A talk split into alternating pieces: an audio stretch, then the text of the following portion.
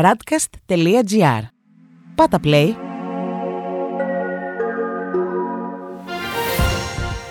World Desk Ο γύρος του κόσμου μέσα από τα πρωτοσέλιδα ευρωπαϊκών και αμερικανικών εφημερίδων για την 29η Ιουλίου 2021.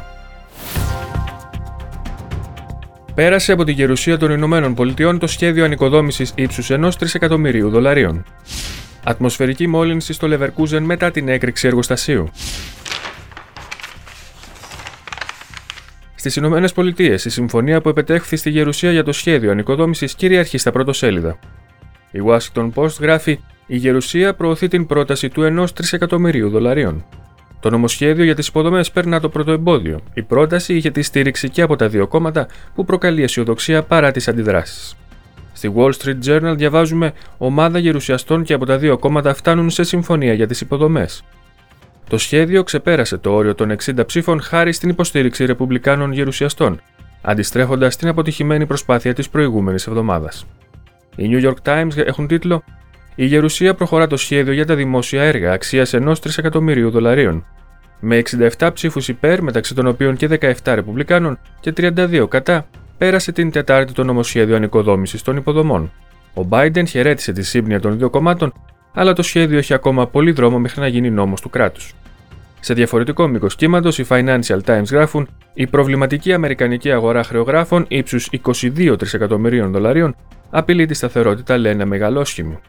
Η αγορά ομολόγων του Αμερικανικού Δημοσίου είναι ευάλωτη στα σκαμπανεβάσματα, λέει ένα consortium που περιλαμβάνει και τον πρώην Υπουργό Οικονομικών Timothy Geithner. Στη Γερμανία, η Süddeutsche Zeitung γράφει τοξίνες στις κατοικημένες περιοχές του Leverkusen. Το σύννεφο καπνού μετέφερε μεταξύ άλλων δύο ξύνη στην περιοχή. Ο αριθμός των νεκρών μπορεί να αυξηθεί σε 7.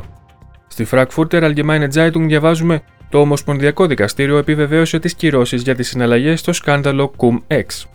Το κράτος μπορεί να εισπράξει εκατομμύρια από τα πρόστιμα ενώ κριτική δέχεται ο Υπουργός Οικονομικών Olaf Scholz. Τέλος, η Die Welt γράφει χάος με το χρονοδιάγραμμα των προγραμματισμένων τεστ επιστροφής. Οι ανεμβολίαστοι θα πρέπει να κάνουν τεστ κατά την επιστροφή τους από ταξίδια, πράγμα που μένει να διαπιστωθεί κατά πόσο είναι εφικτό. Παράλληλα, η αστυνομία παραπονείται ότι δεν έχει αρκετό προσωπικό για να διεξάγει τους ελέγχους. Στην Ιταλία, ο πρόεδρος παροτρύνει τους πολίτες να εμβολιαστούν. Η Κορία Ρεντελασέρα γράφει σχετικά: Ματαρέλα, ο εμβολιασμός είναι απαραίτητος. Ο πρόεδρος της Ιταλίας, Σέρτζιο Ματαρέλα, έκανε έκκληση για την ανοσοποίηση των πολιτών, ενώ υποσχέθηκε σαφείς αποφάσεις για τις μεταρρυθμίσεις. Παράλληλα, το διάταγμα για τα σχολεία για τις μεταφορές έχει αναβληθεί. Στη Λαστάμπα διαβάζουμε Ματαρέλα, ο εμβολιασμός είναι ηθικό καθήκον. Ο πρόεδρος, στην τελετή προς τιμήν του από τους κοινοβουλευτικούς συντάκτες, κάλεσε τα κόμματα σε ενότητα καθώς θεωρεί τα σχολεία μια απόλυτη προτεραιότητα. Και η Μεσαντζέρο για το ίδιο θέμα γράφει: Ο εμβολιασμός είναι μια ηθική υποχρέωση. Η προειδοποίηση του Ματαρέλα είναι: Η ελευθερία είναι περιορισμένη από τον ιό. Δάσκαλοι και γονείς θα παίξουν πρωταγωνιστικό ρόλο. Τέλος, η Λαρεπούμπλικα γράφει Συμβιβασμός Ντράγκη Σαλβίνη για τα εμβόλια και τη δικαιοσύνη. Ο Πρωθυπουργός συναντήθηκε με τον γραμματέα της Λέγκας και αναβάλει το πράσινο διαβατήριο για τα σχολεία για τις μεταφορές για την επόμενη εβδομάδα. Σε αντάλλαγμα, απέσπασε την στήριξή του για τη μεταρρύθμιση της ποινικής διαδικασίας. Στη Γαλλία, η Λεμόντ γράφει εμβολιασμός των εφήβων, το στίχημα της επιστροφής στο σχολείο. 31% των εφήβων ηλικίας 12 με 17 ετών έχουν λάβει την πρώτη δόση, με τους γονείς τους να είναι διχασμένοι σχετικά με την στάση τους απέναντι στον εμβολιασμό τους.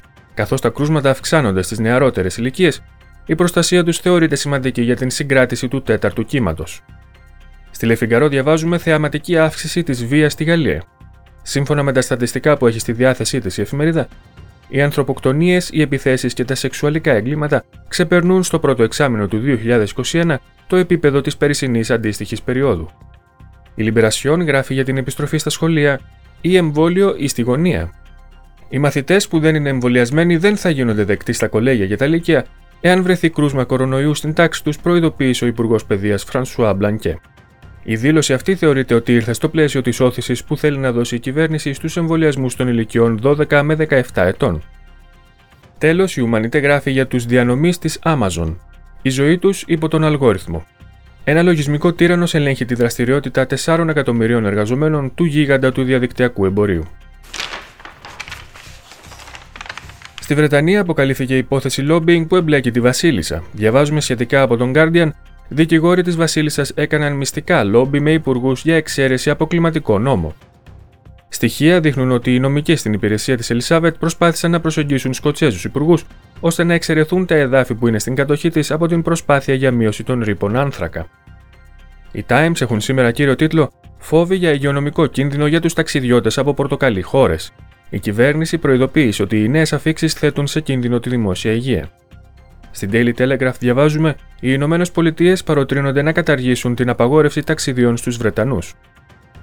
Ο Υπουργός Μεταφορών είπε την Τετάρτη μετά το άνοιγμα της Βρετανίας στους Αμερικανούς ταξιδιώτες ότι αναμένει από τις Ηνωμένες Πολιτείες να πράξουν το ίδιο για τους Βρετανούς. Τέλος, ο Independent γράφει: Το ρήγμα στην κυβέρνηση μεγαλώνει σχετικά με τις κινέζικες επενδύσεις. Οι υψηλόβαθμα στελέχη των συντηρητικών φοβούνται να παραχωρήσουν υποδομές στρατηγικής σημασίας στο Πεκίνο. Στην Ισπανία, η Ελπαή γράφει: Οι πλούσιες χώρες επιβάλλουν περισσότερους περιορισμούς στου ανεμβολίας τους. Η Γαλλία, η Ιταλία και το Ισραήλ τιμωρούν την αδράνεια των πολιτών, ενώ οι Ηνωμένες Πολιτείες θα αναγκάσουν τους δημόσιους υπαλλήλους να εμβολιαστούν για την αναχέτηση της μετάλλαξης Δέλτα. Και η Ελμούντο γράφει: Ο Σάντσε θα απειλεί σημαντικές αυτόνομες κοινότητες με το να τους στερήσει κονδύλια. Η κυβέρνηση απαιτεί από τις περιφέρειες που διαφωνούν με την κατανομή των κονδυλίων να υποστηρίξουν το σχέδιό του για να λάβουν τα χρήματα για τον τουρισμό. Η Γαλλικία, η Καστήλη και Λεόν και η Μούρθια θα το υποστηρίξουν για να μην χάσουν τα χρήματα. Αυτός ήταν ο γύρος του κόσμου μέσα από τα πρωτοσέλιδα του Διεθνούς Τύπου. Η επισκόπηση αυτή είναι μια παραγωγή της Radcast. Στην εκφώνηση και επιμέλεια ο Παναγιώτης Τουρκοχωρήτης, στον ήχο Διονύσης Αντίπας.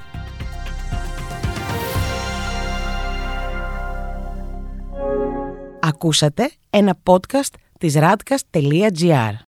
Ακολουθήστε μας σε όλες τις πλατφόρμες podcast και στο radcast.gr.